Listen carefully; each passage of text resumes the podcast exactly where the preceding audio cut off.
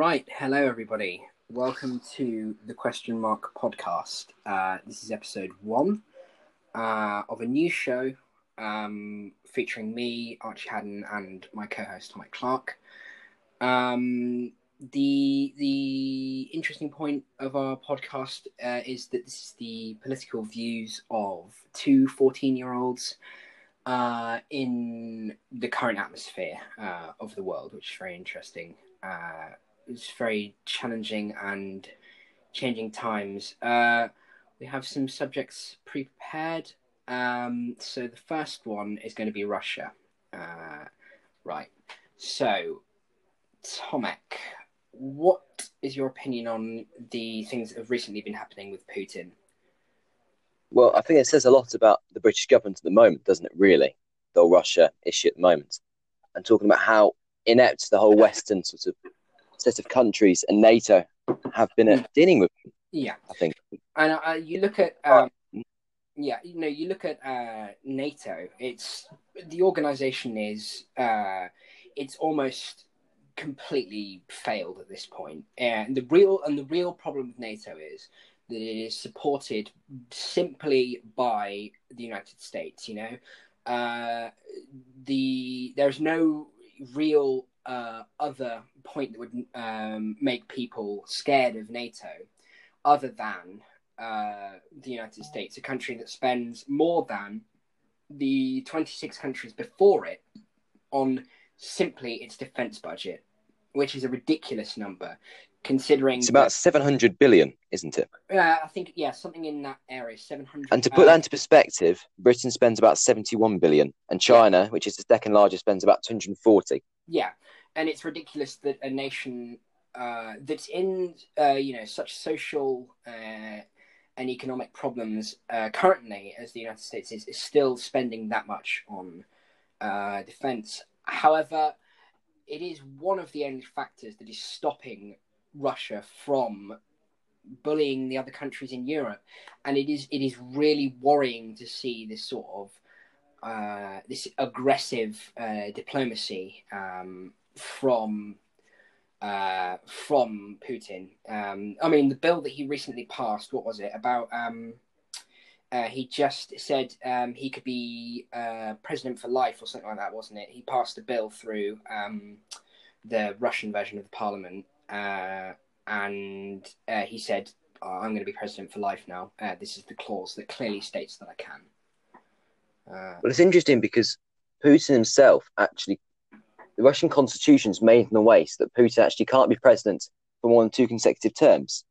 So he, he, he establishes a prime minister who's a, a puppet in a way, and it, it makes it impossible to, you know, for any opposition to beat him, particularly as he shuts down any sort of opposition. I mean, a few years ago, he shut down the band Pussy Galore, didn't he, uh, in Russia yeah, for yeah. performing anti-Putin songs. hmm And I think it's it's it's worrying because it's almost a return back to the the censorship and depression of the Soviet Union. I mean, you look though at Putin's history; he was one hundred percent involved in that. An agent in the KGB, uh, rose to the rank, rose to a very high rank. Um, he's he is more than capable of controlling and suppressing a populace, and it's even more worrying now than it was before because sure he was just an agent in the KGB back then. Now he is the president of the entire nation, uh, and it's, it's it's it's scary to see. And I mean, Russia's only had what 20, 30 years of democracy so far. When did they? Ni- ni- uh, 1991. That was when the Soviet Union fell. Yeah.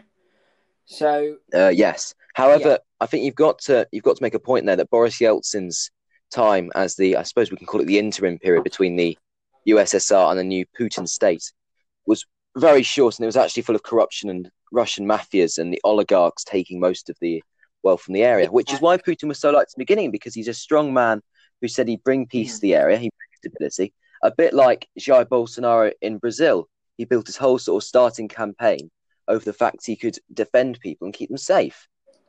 Yeah, and I think that the the problem is now that he's established himself. His his agenda has turned to the more you know expansionist and uh, ideals of his per- like his person. He's now moved from sort of repairing uh, what was a very splintered Russian government and splintered Russian nation in general.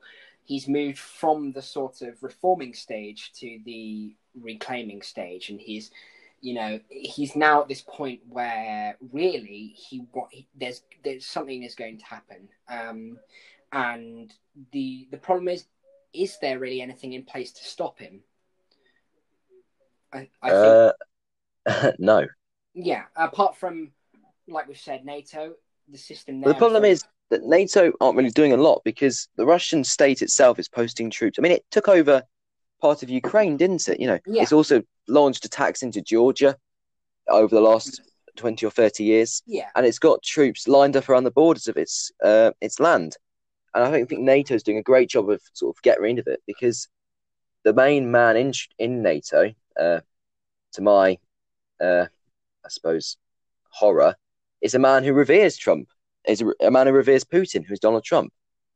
Yeah, and it's it's it's war it's worrying to see because this this policy of appeasement is the policy that France and Britain adopted before the First World War.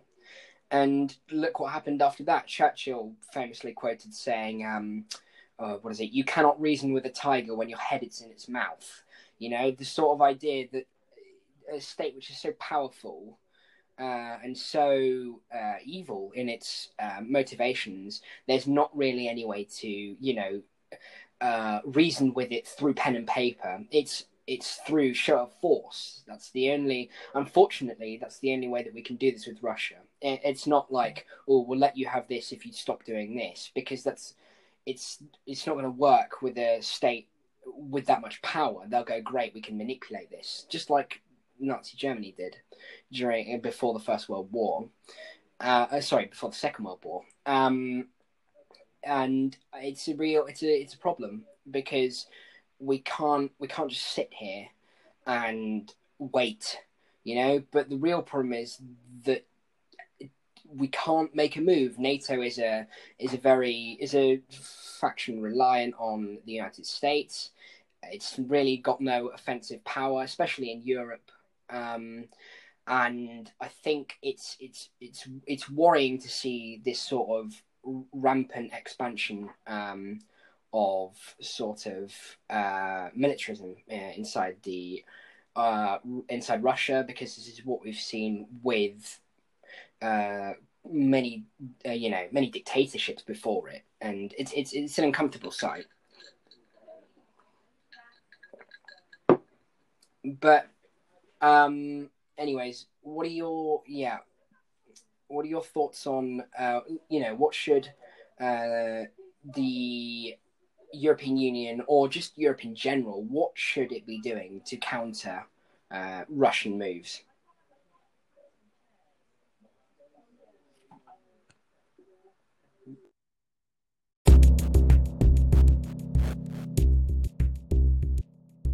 Right, sorry, we have we've had some technical issues there. Um, I'm sure that will be sorted in the cut.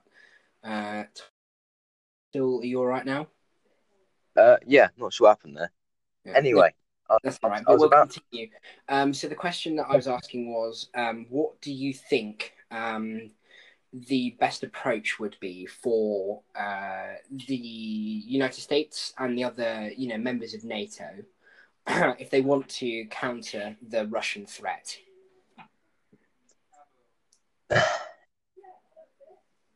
it's difficult, isn't it? Because every time you know you try to push back against Russia, it'll push it'll push back against you. It's literally like a cold war, and there are all these proxy wars going on, like you know, in the Middle East and Ukraine, these separatists, Mhm. and um, to be honest, I, I don't know. I, I think that uh, Uh, yeah, no, I. I, the I- issue problem is that Russia have such a wide reach at the moment, and they're managing to sink their fingers into basically every single. You know, I mean, I know that it's been a thing that Remainers has been saying for a long time, but they managed to somehow, whether or not you know they influenced the votes for the referendum and for Yeah. the, the American election, Mhm. had they they did they did some kind of hacking there, and I think yeah, and you it's very difficult to deal. when they've got the best cyber army and probably one of the hardest, you know, Mhm. armies in the world to, com- to combat. Yeah, and I think another another another real problem is that um, uh, you, you- they've got their fingers in uh, they've got their fingers in many pies, as the phrase goes. Uh, you look at like you said with their you know hacking of the possible hacking of um, the general election. Uh, sorry, not the general election. The uh, European referendum in uh, England in the United Kingdom. Um, the uh, the United States is another example of a um, place where Russia have possibly had collusion uh, with people inside the election uh, to get Trump, who was a pro-Russian, who is arguably a quite pro-Russian pro- um, president, into the White House. And it, if if the hacking is proved to have worked by um, the the CIA committee that's currently investigating it, it, it was effective. They they they won the they won uh, the election for Trump. Uh, but of course, this is all this is all speculation.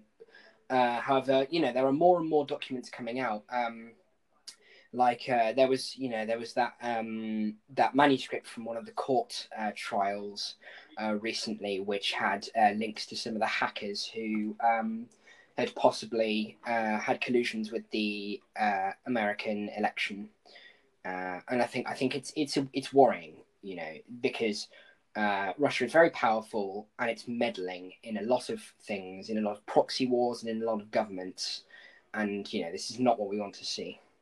Um, but let's uh, let's move on to our second topic now, uh, which will be uh, China. So. Uh, Tomek, if you want to uh, introduce which uh, you know parts of China we'll be talking about. Well, China, in a way, is very similar to Russia. I think it has its highs and lots of pies, uh, hands lots of pies, sorry, and it's seemingly not got that many allies. Yeah, I mean, I think the one we'll start with is the Uyghur Muslim treatment, which is, to be honest, it's ethnic cleansing. It's genocide. I, Mhm. uh, maybe not genocide, but it's definitely ethnic cleansing. It's very similar to the Rohingya Muslim treatment in Burma and Yeah. the starting of the Jews treatment during Nazi Germany. I mean, Yeah. you know, Mm, it's interesting as well because China tried to hide these images, didn't they? They were only really found because of Google Images, and they looked when they called them Mhm. education. Interesting because they're they've got these barbed wire fences, these sentry turrets. You know, they're not really Yeah. a school; they're more like a prison. Yeah, and I think that you know if you hear all these um, CCP um, representatives going, "Oh, well, uh, this these re-education centres are to re-educate terrorists," but you know, if if so, if it is genuinely to re-educate people who have been proven as either plotting terrorist like um, attacks or have attempted terrorist attacks, then why hide it? You know, why keep it from, why keep it from the national media and internationalize if all that you're doing is educate is educating you know people who have committed horrible crimes uh, on what they've done wrong. Um, there was one really interesting uh, video I saw, which was this um, news, these news um, anchors who uh, from, I think, I think actually they were independent news anchors, and they attempted to uh, drive up to the re-education camps uh, during the day. Uh, they tried it twice, uh, twice in two days, and both times they went up to the roads that led to the re-education centres. Um, there was a car. There was a car incident. Uh, two cars would come down the road and crash, you know, in inverted commas, into each other, and the police would um, the police would turn up and they'd go, "Sorry, sir, but there's been a crash here. You've got to turn round."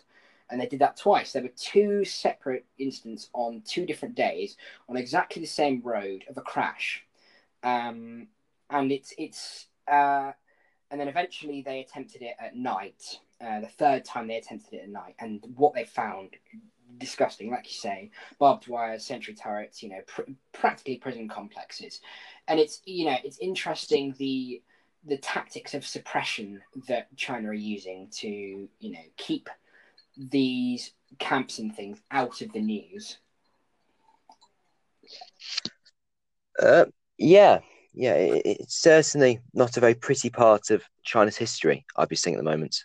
Yeah, uh, and I think the... it's, it's, mm. it's also interesting though because if you look back at the 1990s, 1970s, it is mm-hmm. clearly the Chinese trying to get rid of Uyghur Muslims because earlier on in China's uh, sort of, I'll call it demaoism, I don't, uh, industrialization, I suppose. There yeah. were influxes of Han Chinese, which is the main ethnic group in China, the one that lives in Beijing and the um, mm. east part of China.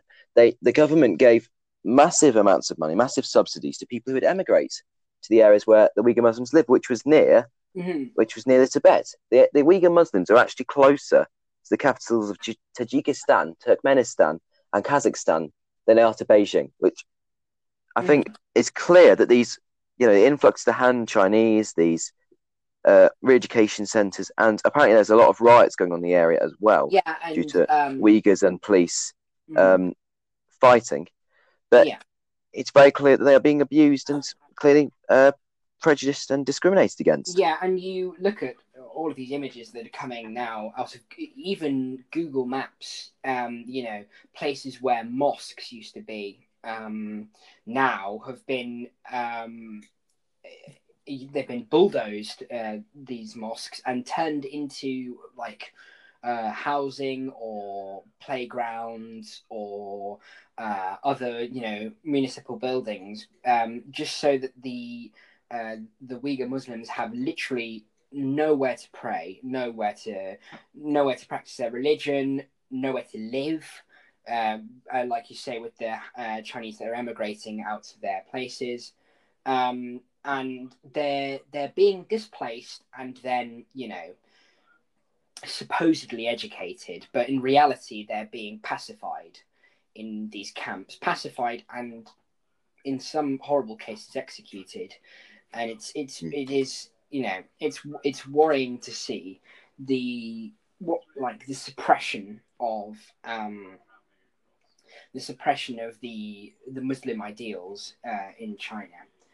Uh, it, it should also be mentioned that the Uyghur Muslims actually had two states of their own in completely different areas of now what is China, which mm. they used to control for about I think the longest was about two years, which was in northern uh, Western China. But mm. I think the Chinese took it over, or it might have been the USSR, but which was later given to China. Yeah, and you know this. Um, you look at China's uh, history; it's always, you know, in instability because of the it's the, the fractured people inside it. China is a very good example of, um, you know, why states with many nations, there's always going to be, like, st- sorry, states with many um, ethnic backgrounds uh, will always struggle to, um, you know, uh, live peacefully. Uh, one example of uh, a country that really struggled with its multiple ethnic and cultural ties uh, is Austro-Hungary, of course, um, a country that had many different um, uh, many different uh, ethnic backgrounds and religious backgrounds and um, uh, and cultural backgrounds from the Balkans. Uh, and eventually, this sort of infighting and uh, these schisms led to the collapse of the nation. Now, I don't think this is what we're going to see with China. However, we should mention uh, just before just before you carry on there, we should probably mention we're not against different ethnicities and different cultures mixing. No, yeah. We're simply saying that it, it shouldn't be imposed upon people. You know, I, am all for uh, people from Jamaica, uh, Nigeria, China, Vietnam, and India to, to live near me. I'm not. We're not. We're not saying that. We're saying that it, it can't be imposed on people. We're saying that, in case people um, misunderstand in, yeah, us.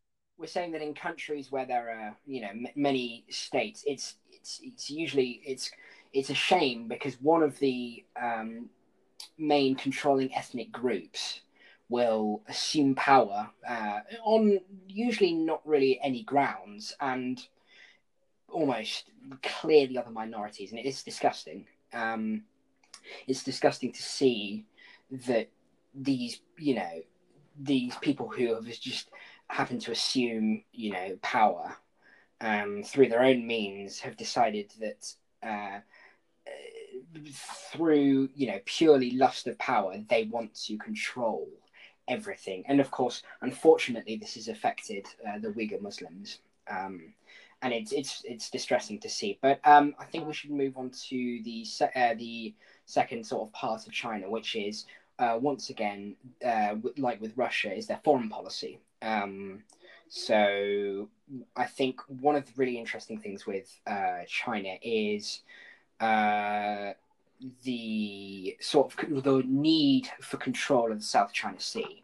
Now, Tomek, if you want to talk about, you know, what they're doing uh, in South China Sea, please go ahead. Uh, of course, the United Nations, first of all, has a law for maritime uh, land, which you well, seawater, I suppose you can control, which is 200 nautical miles away from the coastline. Now, China, in their culture, in their old cultures and folk uh, folklore, have this rule called the nine dash line or the eight dash line, which which basically controls all of the uh, South China Sea of yeah South China Sea, and it means there's nothing really left over places. And they've created, they've done this by controlling a small archipelago and making their own small islands there out of concrete and air bases. So, uh, along the, the, names of the islands are along the names of you know Red Island, uh, Red Coral Island, or Red Reef Island, and they're built on old atolls or sunken volcanoes. And it's actually led to a couple of problems. Some ships have, from other nations, particularly the Philippines and Vietnam, have now stopped uh, Chinese ships from getting there.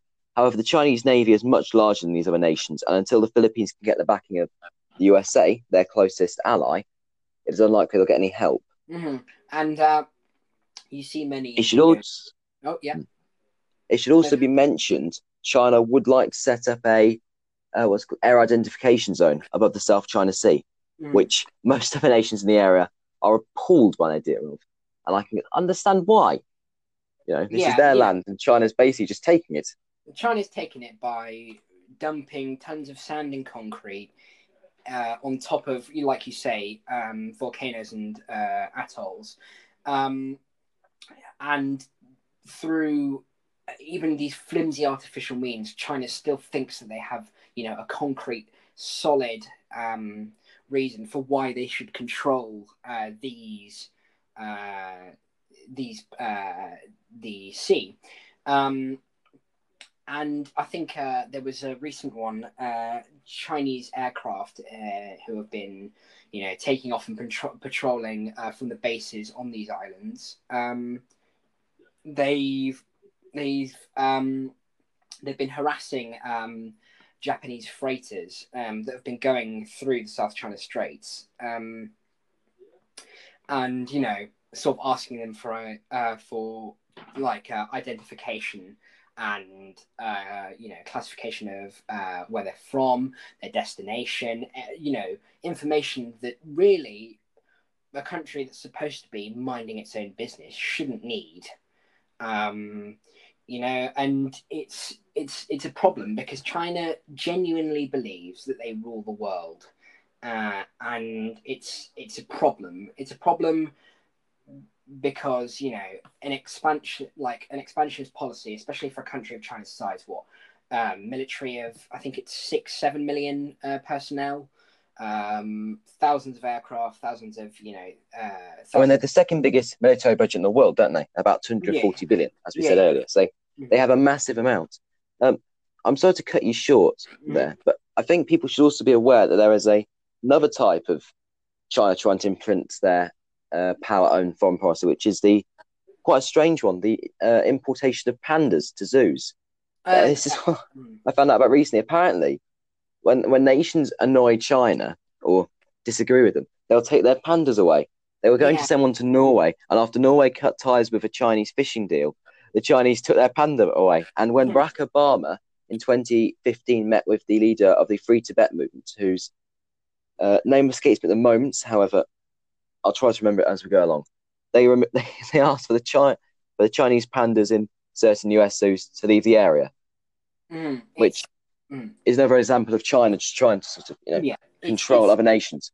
Mm, it's petty. It's uh, it's petty. It you know the the range of China's uh, attempts to control um, the the its near area and the world around it. Uh, the the number of uh, ways range from petty to you know uh, outright insane uh, in some cases, and it is it is worrying to see this expansion. But uh, I think uh, we should move on to our final subject uh, of this this podcast. Um, mm-hmm. which will be the Black Lives Matter movement.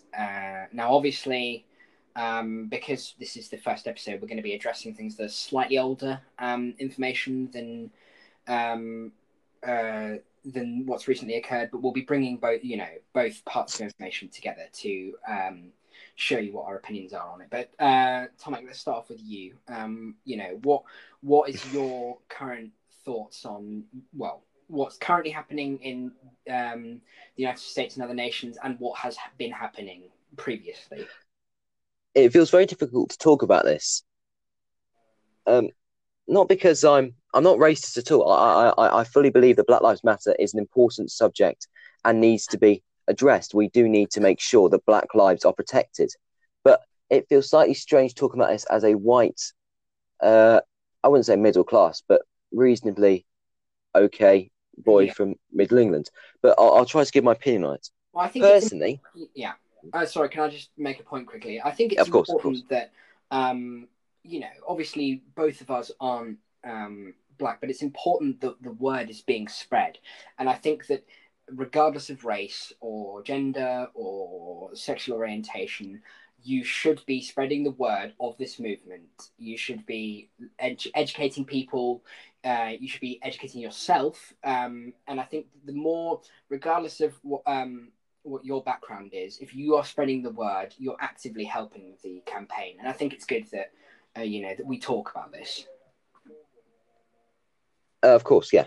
Yeah. I just want to say quickly. Mm-hmm. Uh, well, we've got a bit of time to talk about this topic. Yeah. That I believe the USA's uh, response to the Black Lives Matter movement is extremely stupid. It is completely insane. Mm-hmm. I mean, to you know, these peaceful protesters, and apart from the looters, who yeah who maybe affiliated with Black Lives Matter, but do not stand for their ideals yeah. at all, um, are being treated like you know they're being treated like they're some sort of enemy of the state. They're being treated like the Chinese and Hong Kongese people in Tiananmen Square. You know, they're being fired on with tear gas by the, mm-hmm. by the police in America. They're not even marked police. Technically, Donald Trump and his government are actually breaching a large amount of laws. Well, they're breaching while deploying these men because they're not marked yeah. for the state. Mm-hmm. It's ironic, isn't it, that the use of um, tear gas uh, is banned in war by the Geneva Convention, but not. Uh, it is not banned uh, by the, in the use by uh, in use by um, uh, uh, by riot police. it's it's horribly ironic that you can fire on a civilian with tear gas. and face no repercussions, but you cannot fire on a trained military man with the same um, the same gas uh, without facing some sort of um, repercussions. It's it's um, it's worrying to see, you know, this sort of um, the the yeah, like you said, the response from America. But I suppose the the sad thing is, what do you expect from a man like Donald Trump? Uh, well, I think we're. Sorry, continue. No, I, I was just going to say that um, you know his he's he's he's a classic case of you know shoot first ask questions later. You know he he speaks he speaks out you know um he says what he thinks and then you know maybe and then he thinks about it a bit later you know. It's and it's a problem that this reactionary um, president is the head of the country when you know what is a very important civil rights movement is occurring to be honest, I don't imagine history will view him too kindly. No, uh, I, don't, but... I, don't, imagine it will. I just can't. I can't see him coming out of this at all. Well, he's. I mean, I'm not going to talk about his COVID nineteen response uh, majorly here, but that's been pretty awful. He's mm. downplayed it multiple times. And he's branding these Black Lives Matter protesters as simply protesting to be protected by a police force. So for uh, a couple of thousand, I'm going. This is well, here, which yeah. is quite uh, frightening. I think Uh, for a thousand cases, only 32 police officers have been properly convicted and put in jail and fired for, for killing innocent, yeah, innocent people. I mean, Breonna Taylor is the one that's going around, isn't she? Because she she did nothing against the police. They Yeah. missed a no knock search warrant, which was for s- pathetic reason, anyways, for a drugs bust, I think. But as she didn't have any drugs on her, it seems completely stupid, and it feels like they were just targeting her. And I think her police officers are still going free. I mean, the killer of George Floyd got out of prison with donations of, uh, I think, a, I don't know if it was a million, but a, a relatively large Yeah, chunk of money. yeah, this is another really interesting point. Sorry, just to move this on to um, sort of uh, from a political standing point is you know we from our perspective say Trump's a terrible man. He's not getting in for election in November, um, but the real the real problem is that you know his silent majority, you know, the, the Republicans who aren't outspoken uh, about their allegiance to him are the ones that are going to be be the one election day get him back in. And you know, like you said with um, what was his name? Um, uh, the the police officer who um, uh, the police officer who killed George Floyd. You know, out, out of prison with donations from people who are probably quite right leaning, and I think it's a real problem in America because the the political um, uh, sort of uh, characteristics of them are two very different extremes. You've got the the left who are pushing for reforms and uh, for you know uh, separation of church and state and all of these either you know all of these like um, different things, and then you have the right. Um, people who uh, there was one protest I saw in New Jersey um, where they they were there were there were Trump supporters along the side of the road um, next to this Black Lives Matter movement, and they they had effigies of um, uh, George Floyd, and they had their knee on him and saying um, uh, they had signs up saying he died of his own accord and. All, all kinds of horrible things. Um, you've got sort of that side of the political spectrum, uh, and it's it's you know in America the problem is it's two extremes, and there isn't really a center ground, and that these two extremes have been fighting in America for decades now, if not centuries. You know this traditional conservative um, sort of outlook of the of the country uh, of like um uh, of sort of uh, the rural areas and you know the south and uh, all of the traditional areas versus the liberal you know the liberal capitalist societies of the cities uh, and of the north and of course we've already had one civil war because of this you know we don't want a second and the the real question is how are America going to deal with this? It's it's a it's a worrying you know it's worrying to see. I feel like we should uh, briefly touch on Britain's role in Black Lives Matter. Mm. Obviously, we've been quite quite famous for tearing down a lot of statues. I found it very interesting actually. There was a statue of a um, black woman, a black pro, Black Lives Matter protester, um, over where the slave I can't remember his name, uh, the one in Bristol Oh yeah, was, was it and it was it was taken down by city council. I, I don't really understand why they took it down. It just seems completely stupid because Mm. it may have been put up there without his consent, but even so, you're making yourself look extremely bad by taking down a statue of a Black Lives Matter protester when it's hit its peak. You know, this is a this is a massive subject. I can't understand why I've done it. It makes no sense. Well, I think that um, there there are there's you know there's two differences. You've got the the statue of um, uh, the slave trade in Bristol. I think that's justified. You know. Um, pulling down because that man, sure, he funded Of course, the, yeah. You know, he funded the nation, um, and he, you know, he funded Bristol, and he was the mayor, and he funded schools and everything. But that money was made through, you know, they they estimate that he traded about, um, I think it was either forty thousand or four hundred thousand slaves, a, a ridiculous number. And that's, you know, if he's making his money off evil means, he shouldn't have a statue commemorating him. However, one statue that I don't think should have been pulled down is Churchill's outside. Um, uh, the Commons because I think it's very different with Churchill. Um, you know, Churchill isn't famous and powerful for trading slaves yeah, you know, like this man it- was. He's didn't famous for leading the country during a difficult time, Mm. which I still think he's bad. I mean, he said he'd bomb he'd bomb uh, Indians in America, didn't he? But he's Yeah, not exactly remembered for slavery, and he's not Yeah. as much of a symbol of but it. I think I think I think. the um I think with you know his statue should be kept up because he is honored for um, you know he's the things he's honored for have nothing to do with slavery.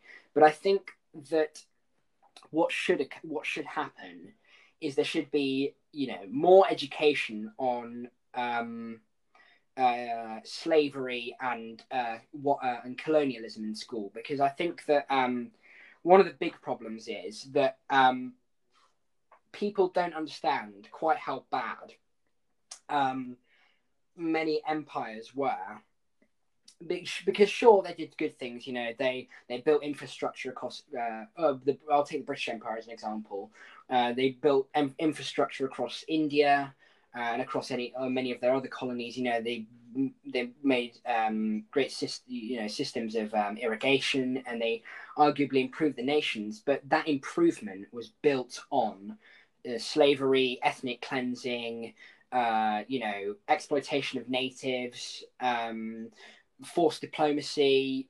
It, it's through it was through means which um, are horrible, and the things you know I think that people should be educated on the horrible things that uh, empires actually did.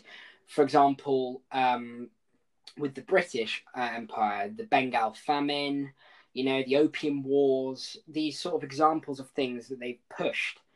Uh, you know, they pushed just, you know, too far.